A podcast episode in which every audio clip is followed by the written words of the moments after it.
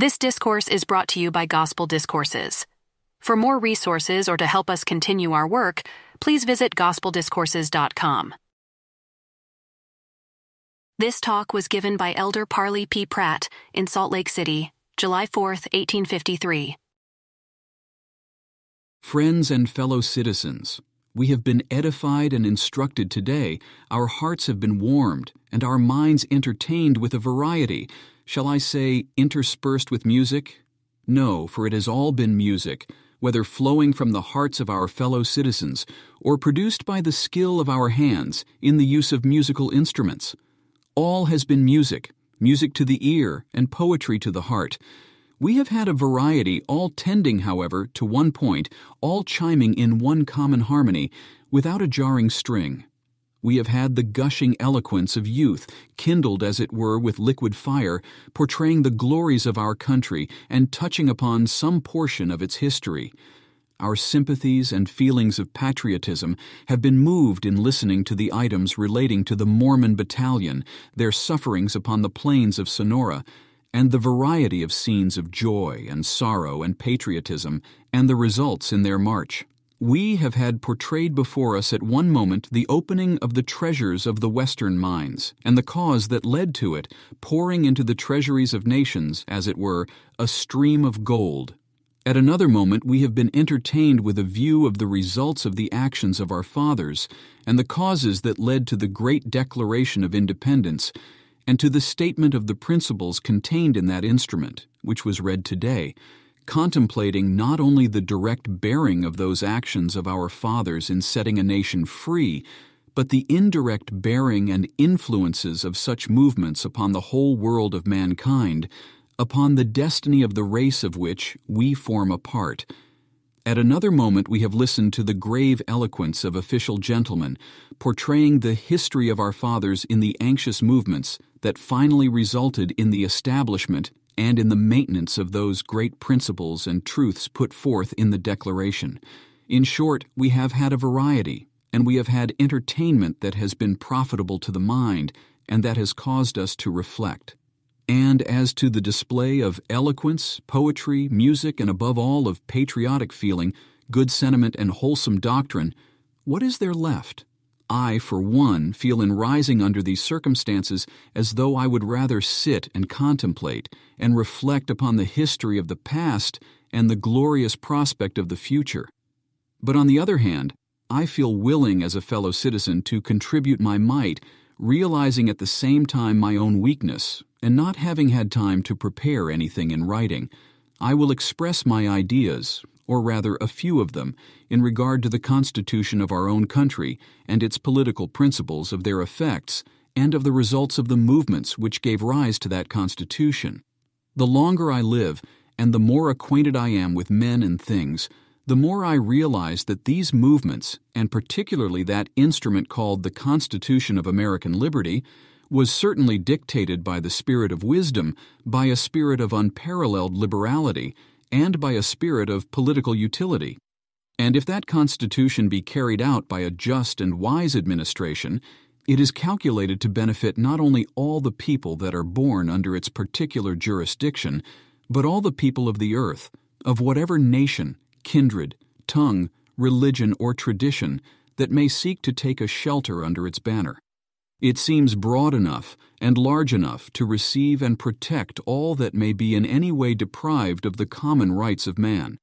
It was doubtless dictated by the spirit of eternal wisdom, and has thus far proved itself adequate to the wants of the nation and to the wants of all mankind that have seen fit to attach themselves to it, to come under its protection, and share in its blessings.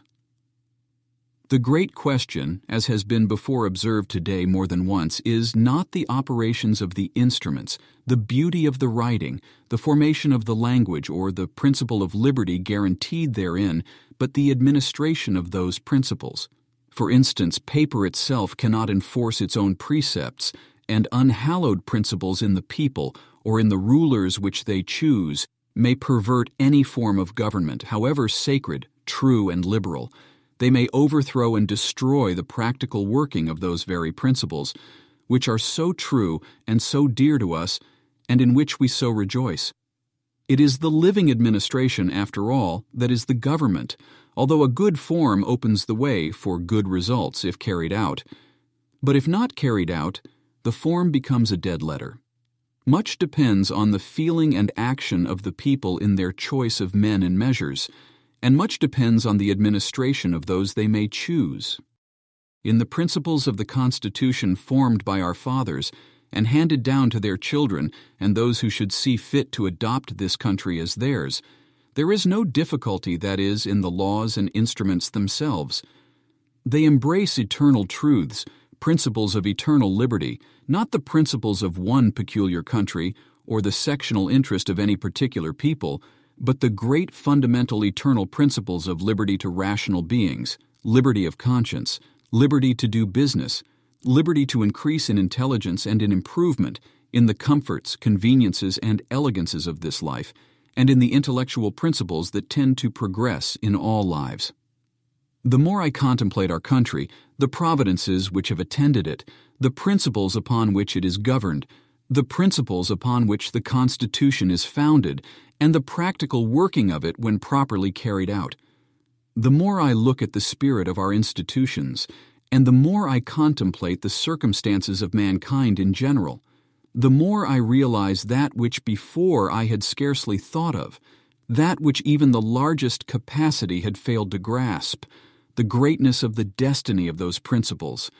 One thing is certain in the minds of all Christians who admit the truth of the Bible and who have perused its pages, and that is, there is a day coming when all mankind upon this earth will be free when they will no longer be shackled either by ignorance, by religious or political bondage, by tyranny, by oppression, by priestcraft, kingcraft, or any other kind of craft, but when all will positively have the knowledge of the truth and freely enjoy it with their neighbors. However they may do in other points, these points are clearly developed in that good book which Christendom acknowledges. This is the destiny that the prophets of old have predicted in regard to the race of mortals upon the earth. Whatever principles of darkness have united to obscure ages and generations, whatever of wrong and bloodshed might prevail, whatever of corruption, deception, or superstition might enslave the mind of man and chain down his body.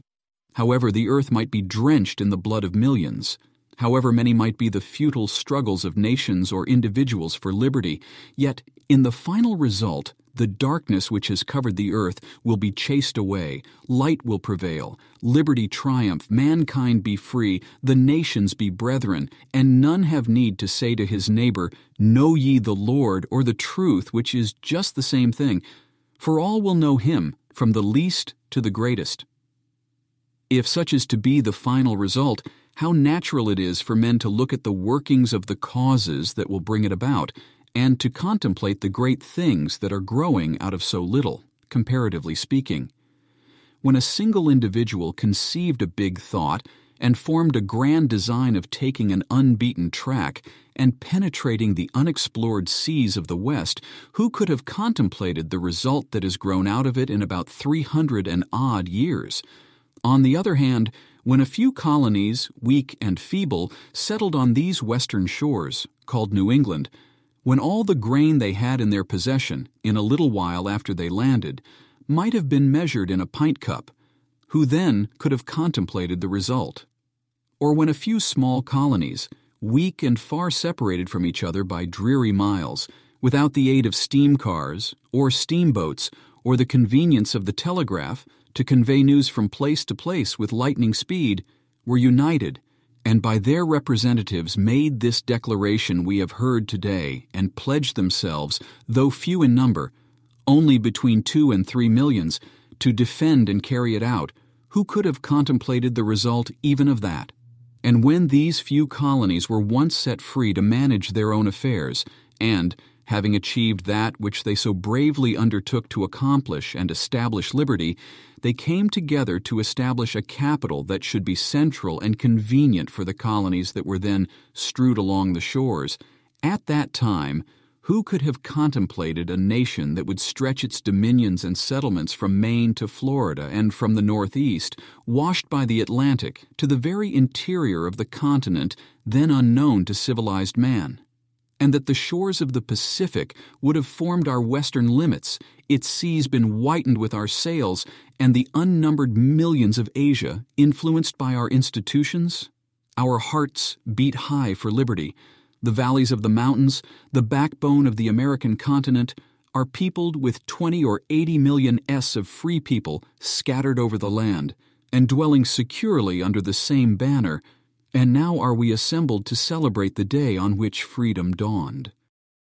Who can realize the present and future bearing of this?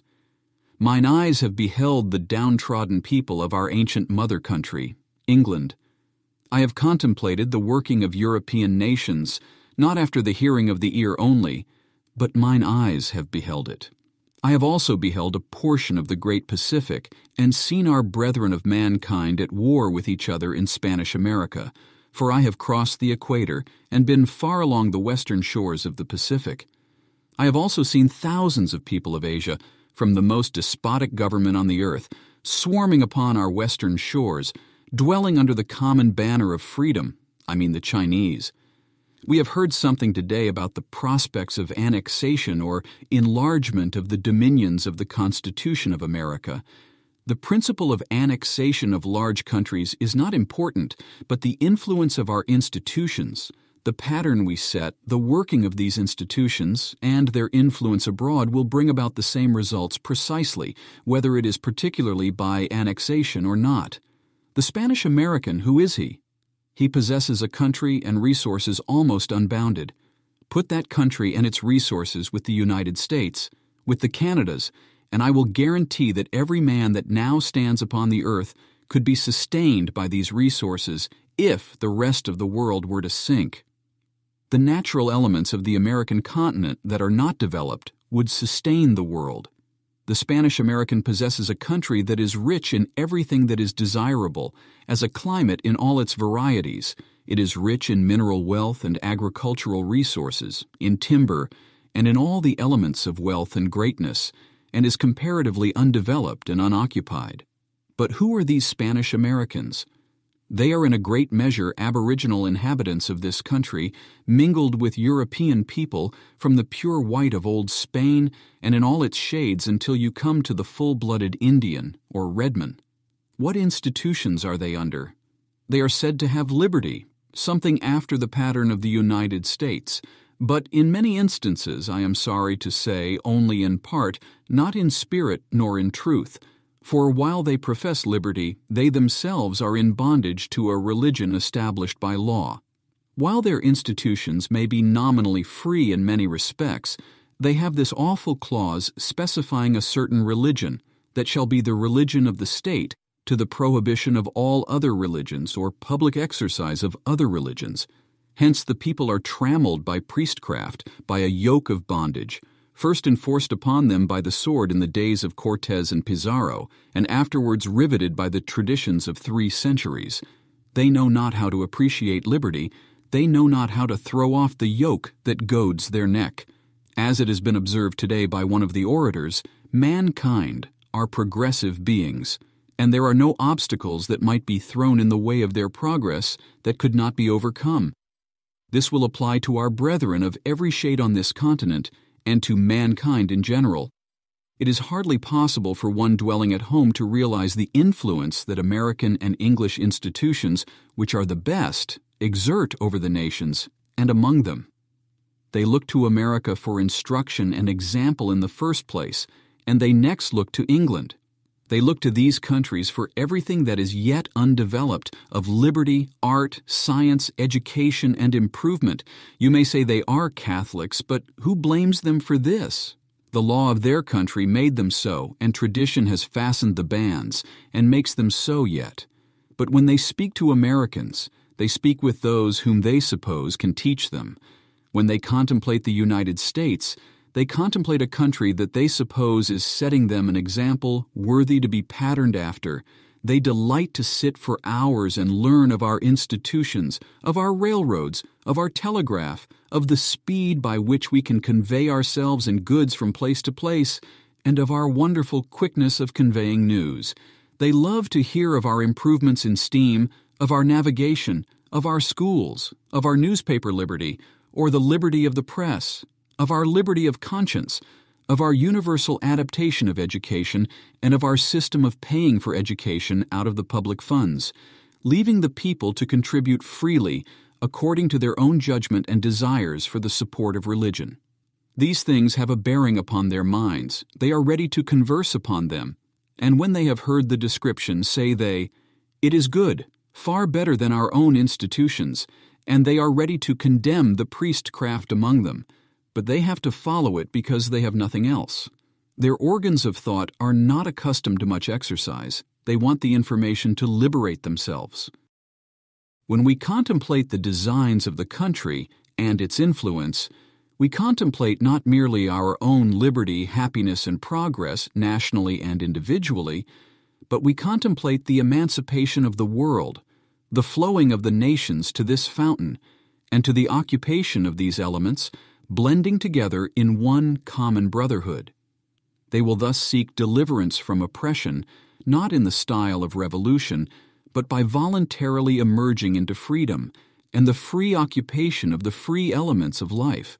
In contemplating the fulfillment of things so clearly developed by the prophets, I do not view it as do many who suppose a revolution should take place in France, in Austria, in Germany, and the other nations, and that one revolution following another would gradually emancipate mankind in every nation and give progress to the principles of freedom, to liberty of thought and action, and to the free circulation of intelligence. We have seen it tried and tried in vain the people are not able to throw off those fetters of bondage and that heavy yoke. Circumstances are against them, but providence opens the way whereby they may liberate themselves. I mean the first and best spirits from all countries under the heavens. They may leave the old constitutions to crumble down in their own rottenness and emerge from them and come out where they may enjoy sufficient of the elements upon free, good, and equitable principles operate upon these elements and increase their numbers and powers by the union of the best spirits of all nations of the earth. On the one hand, the Chinese emerges from the institutions of ages almost immemorial, from the antiquated creeds and regulations that he thought every man in the world had been governed by for thousands of years. He emerges from that superstitious government and lands upon these shores and learns principles of freedom faster than he does the English language. His old traditions are swept away, and he is a man. But take that whole nation, and they could not be brought to think of liberty as we do. Take from ten to a thousand individuals and put them where they may think, and they will think, and as they think, their old traditions will vanish one by one. At the same time, the Spanish American follows and all the other nations in the train. The barriers will be broken, and they will begin to emerge into freedom. In short, all the people of the earth, though they cannot master their tyrants at home at one fell swoop, and burst asunder their chains and the fetters of priestcraft that have bound them down and trammeled the free circulation of thought, yet one by one, family by family, can flow out from those countries to where they have a right to the elements to sustain them. What is to be the result in the end? They will step on the other side of the big ship called the world, or in other words, the Eastern Hemisphere, and take their stand together, at least upon general principles, if not upon particular items, and begin to think. It will be a long time, of course, before all things will settle into a state of harmony. It will be a long time before many will begin to think at all. They will ultimately begin to think and think until they form habits of thinking, and perhaps after a while they will learn to think truly. Men who are not in the habit of thinking are as apt to think wrong as to think right. But when the habit is once formed, they will begin to discriminate and use faculties with which they are naturally endowed. When they emigrate to this land, the first thing they think of is to improve the elements and provide for themselves the means of subsistence. But the stepping of the people on this side of the ship or on the land shadowing with wings in such numbers would, to use a figure, almost turn the world over. They would, in other words, overbalance it, the same as a ship would be overbalanced by the shifting of the cargo from one side of the vessel to the other. You take the people from the eastern hemisphere and put them on the western, far away from tyranny and oppression, and let them use their individual exertions to improve themselves mentally and nationally, and their influence will ultimately overbalance the world. They will overturn those institutions which they could not conquer in their own country. Hence, we contemplate that small beginning made by the American pioneers, by Columbus as the first pioneer, and by our fathers, the pioneers of religion and liberty. We contemplate how that influence has spread and increased in the earth, influencing the feelings of individuals as well as national institutions, until among all the nations of the earth, a sufficient number are gathered together, and the elements sufficiently developed that now lie unoccupied, and sufficient light is infused for them to comprehend, to contemplate, to investigate, and interchange with each other the blessings of providence, until by and by the rest of the world is overwhelmed that it is obliged to bow to their superior greatness. Do you mean that we shall return again to our father's land and compel them to be American citizens? No but to 200 millions of people on the American continent, dignified by the principles of American freedom, Europe must bow by the indirect influence which must necessarily be exercised on those despotic nations. Suffice it to say, the continent is discovered. The elements for life and happiness are known to exist and are partly developed, and constitutions and governments formed and principles beginning to be instituted and developed and influences are at work of such magnitude and greatness that language is inadequate to express the probable result. We can only borrow the language of the prophets, which is also insufficient to convey the idea properly. That is, the earth shall be full of knowledge, light, liberty, brotherly kindness, and friendship. None will have need to teach his neighbor to know the Lord, but all will know him from the least to the greatest. Darkness will flee away Oppression will be known no more, and men will employ blacksmiths to beat up their old weapons of war into plowshares and pruning hooks. Their occupation will be to develop the inexhaustible resources of nature, improve the intellect, and lay hold of the Spirit of the Lord, and live by it. The world will be renovated both politically and religiously. These are but partial ideas. To view the subject in its true light would lead the mind to contemplate all the practical truths in the universe that are within the grasp of mortal man. Indeed, it may reach into immortality. We will acknowledge the hand of God in the movements of men and in the development of minds, the result of which will be the fulfillment of what the prophet has spoken, the renovation of our race, and the establishment of a universal kingdom of God in which His will will be done on earth as it is done in heaven. Recorded by G.D. Watt. Found in the Journal of Discourses, Volume 1, pages 137 through 143. Please visit gospeldiscourses.com to donate and help us continue this work.